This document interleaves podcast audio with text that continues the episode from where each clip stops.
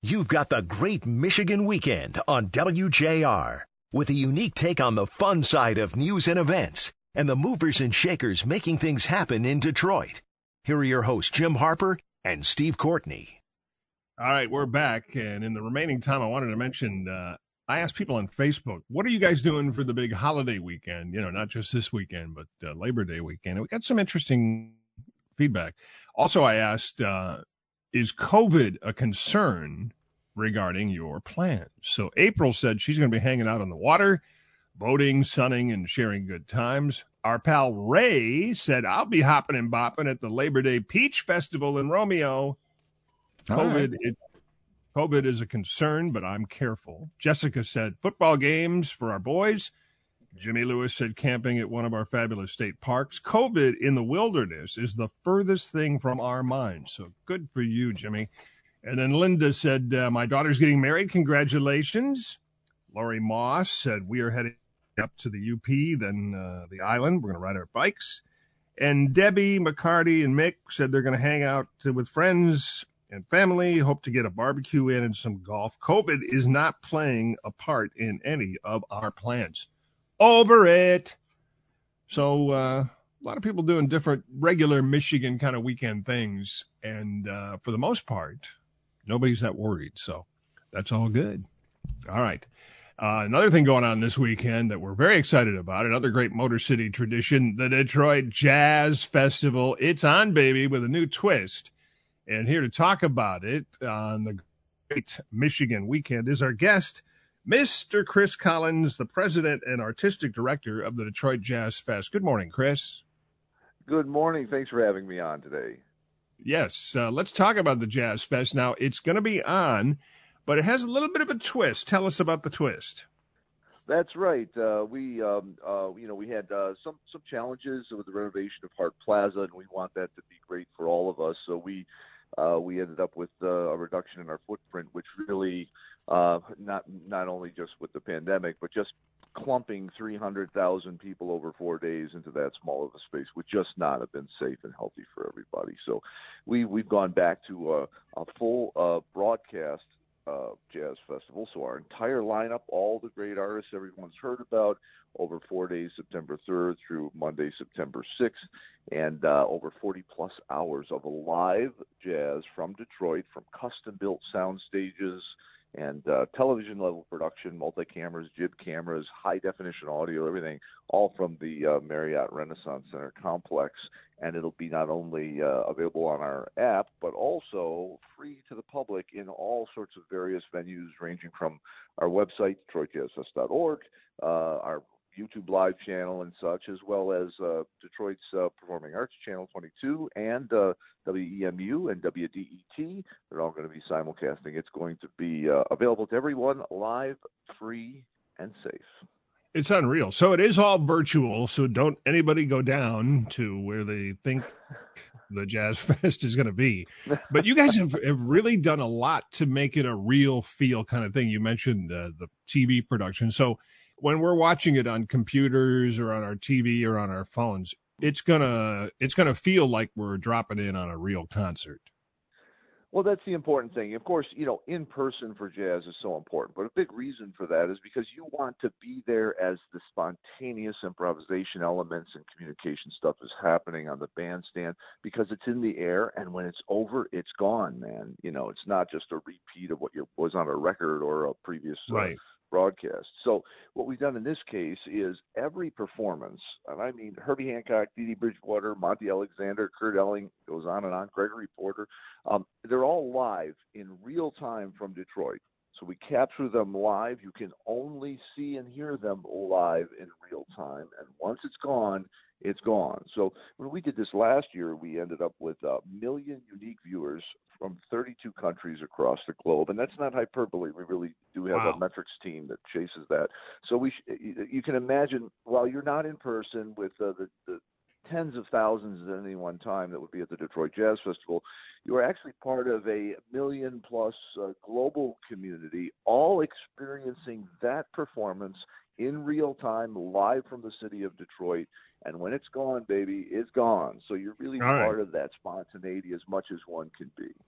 Okay, well, I downloaded the app, which is really cool, oh, and it was very easy. It's the Detroit Jazz Fest Live app, and uh, just look for it in the search window where you get your apps. And then you can review the schedule for the Detroit Jazz Fest, everyone who's performing in order each day. And then you can put a check mark next to the groups you, you want to make sure you don't miss.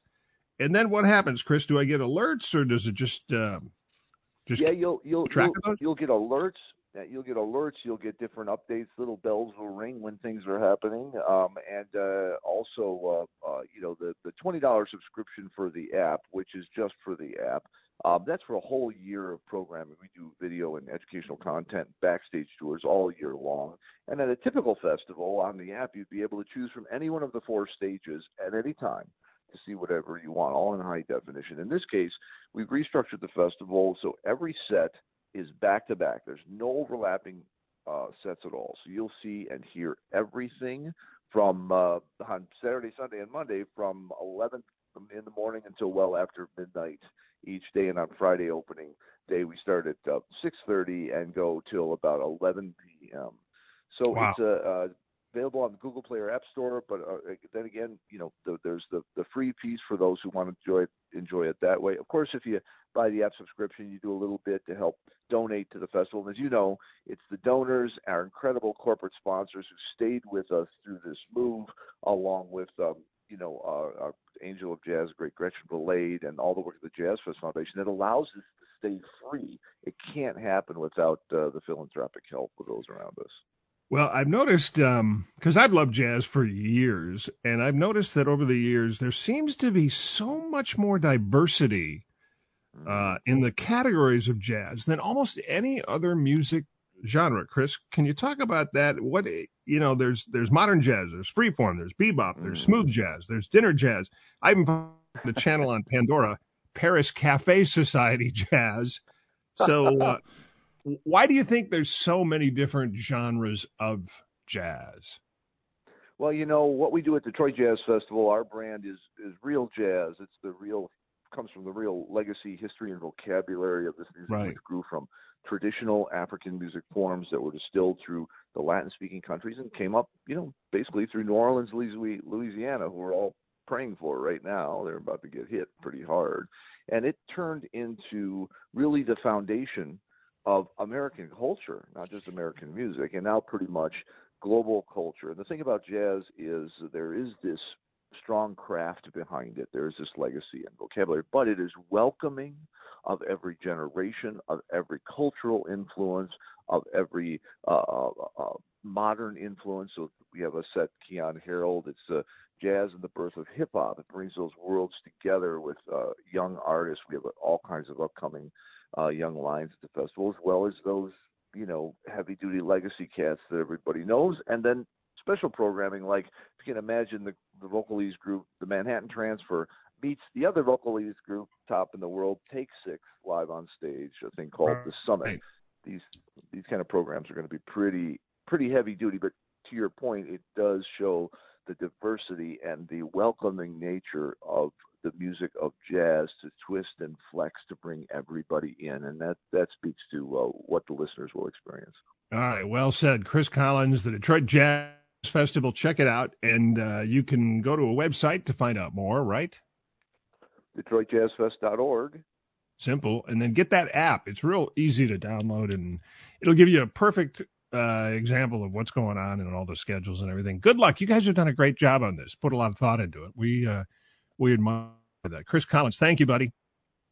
Thank you, and we look forward to be back live in person in twenty twenty-two, all things uh, uh, being in the right place. Thanks so much. Right. You're very welcome. Here on the great Michigan weekend, uh, uh, turning the uh, direction here just for a second to a salute. We used to do a salute of the day. Remember that, Steve? We do oh, yeah. a salute every day, and I thought about one this week. School bus drivers. Apparently, there is a shortage now of school, of school bus drivers, you know, along with everything else, you know, all these shortages popped up, and it's so weird. Uh, but there is a shortage. And the, I looked into it. The pay on school bus drivers is starting at twenty-two dollars per hour.